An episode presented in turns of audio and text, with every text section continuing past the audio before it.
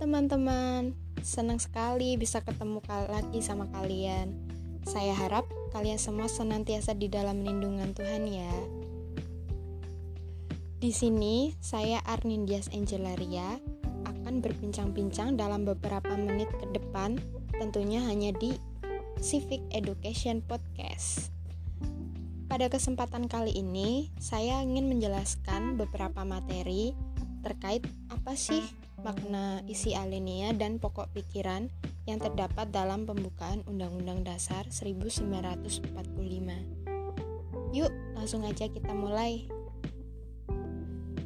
Pembukaan Undang-Undang Dasar 1945 merupakan pokok atau kaidah negara yang bersifat fundamental serta mempunyai kedudukan yang tetap dan melekat bagi negara Republik Indonesia. Untuk itu, kita bahas satu persatu pada alinea yang terdapat dalam pembukaan tersebut ya.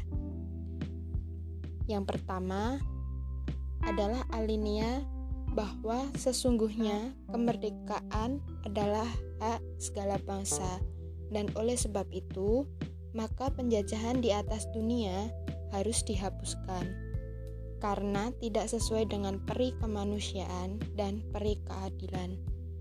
Dalam alinea pertama ini, maknanya adalah pengakuan terhadap prinsip universal yang berupa hak kemerdekaan sebagai hak asasi setiap bangsa yang harus dijunjung tinggi. Dalam alinea yang pertama ini menunjukkan bahwa keteguhan dan kuatnya pendirian bangsa Indonesia dalam menentang penjajahan atau imperialisme di mana saja karena bertentangan dengan peri kemanusiaan yang sudah dijelaskan di atas. Kita lanjut yang alinea 2 bunyinya bahwa dan perjuangan pergerakan kemerdekaan Indonesia telah sampailah kepada saat yang berbahagia dengan selamat sentosa mengantarkan rakyat Indonesia ke depan pintu gerbang kemerdekaan negara Indonesia yang merdeka, bersatu, berdaulat, adil, dan makmur. Dalam alinea kedua ini memiliki makna bahwa pengakuan dan penghargaan secara objektif bahwa kemerdekaan negara Indonesia merupakan hasil perjuangan dan pergerakan bersama seluruh bangsa Indonesia pengakuan atas kesadaran bahwa kemerdekaan Indonesia itu bukan akhir dari perjuangan teman-teman, melainkan merupakan pintu masuk bagi terwujudnya sebuah negara Indonesia yang merdeka, bersatu, berdaulat, adil, dan makmur. Selanjutnya adalah alinea ketiga yang bunyinya atas berkat rahmat Allah yang Maha Kuasa dan dengan didorongkan oleh keinginan luhur supaya berkehidupan kebangsaan yang bebas, maka rakyat Indonesia dengan ini menyatakan kemerdekaannya. Pada alinea ketiga ini memiliki makna bahwa pengakuan yang didasarkan atas keyakinan yang kuat bahwa pada hakikatnya itu kemerdekaan negara Indonesia itu adalah sebuah takdir yang diberikan dari Tuhan Yang Maha Esa yang senantiasa harus kita jaga dan pertahankan. Kesadaran bahwa di samping takdir yang diberikan Tuhan, negara Indonesia merupakan cita-cita luhur yang sejak lama diperjuangkan juga. Jadi kita wajib sekali ya buat mempertahankan apa yang sudah diperjuangkan oleh leluhur kita. Untuk yang terakhir, alinea keempat ini alinea yang paling menurut saya paling penting sih karena terdapat poin yang sangat berharga bagi bangsa Indonesia itu. Apa sih bunyinya? Bunyi alinea keempat yaitu kemudian daripada itu untuk membuat untuk membentuk suatu pemerintahan negara Indonesia yang melindungi segenap bangsa Indonesia dan seluruh tumpah darah Indonesia dan untuk memajukan kesejahteraan umum, mencerdaskan kehidupan bangsa, dan ikut melaksanakan ketertiban dunia yang berdasarkan kemerdekaan, perdamaian abadi, dan keadilan sosial. Maka disusunlah kemerdekaan kebangsaan Indonesia itu dalam suatu undang-undang dasar negara Indonesia yang terbentuk dalam suatu susunan negara Republik Indonesia yang berkedaulatan rakyat dengan berdasar kepada ketuhanan yang Maha Esa, kemanusiaan yang adil dan beradab, persatuan Indonesia, kerakyatan yang dipimpin oleh hikmat kebijaksanaan dalam permusyawaratan perwakilan, serta dengan mewujudkan suatu keadilan sosial bagi seluruh rakyat Indonesia.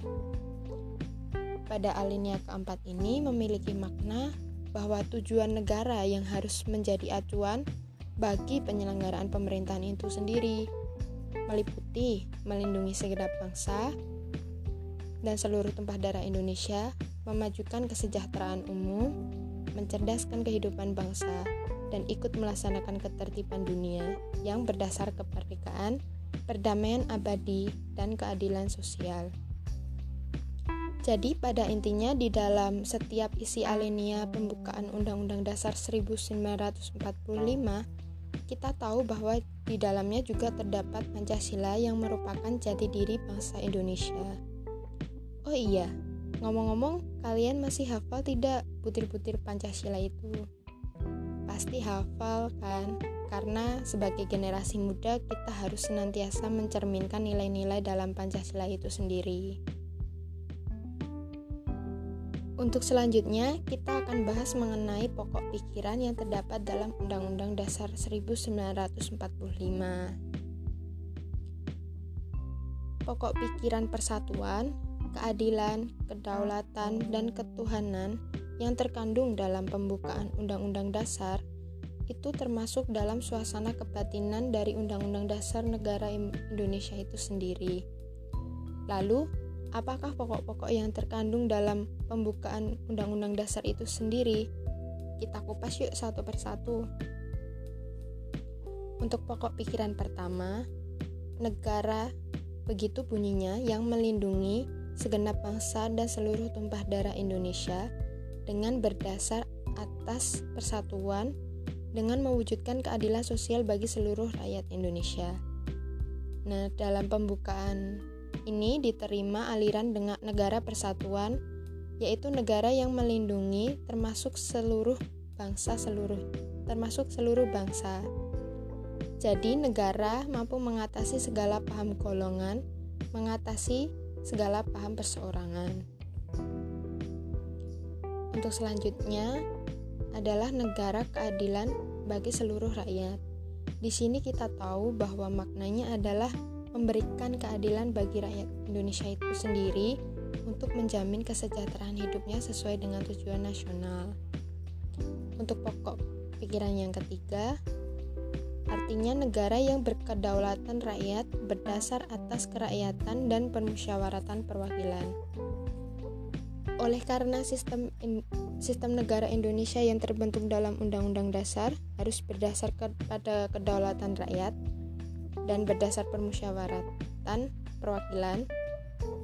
Berarti ini sudah sesuai dengan sifat masyarakat Indonesia itu sendiri. Contohnya dalam hal kayak gotong royong eh, saling membantu antar sesama.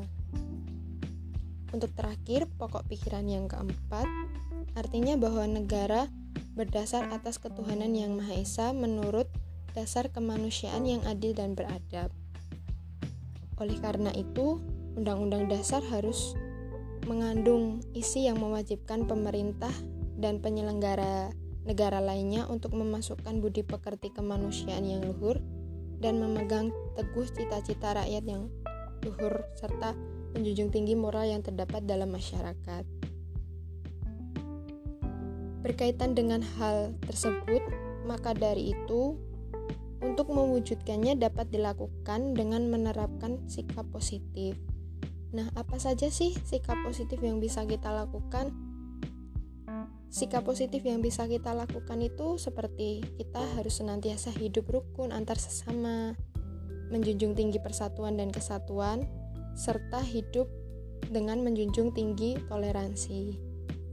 Mari kita sebagai generasi muda dapat ikut andil dalam perjuangan bangsa Indonesia melalui pendidikan karakter untuk Indonesia yang lebih baik ke depannya. Sekian materi yang bisa saya sampaikan. Semoga bermanfaat ya buat kalian. Oh iya, jangan lupa tetap mematuhi protokol kesehatan yang sudah ditetapkan pemerintah ya teman-teman. Sampai jumpa.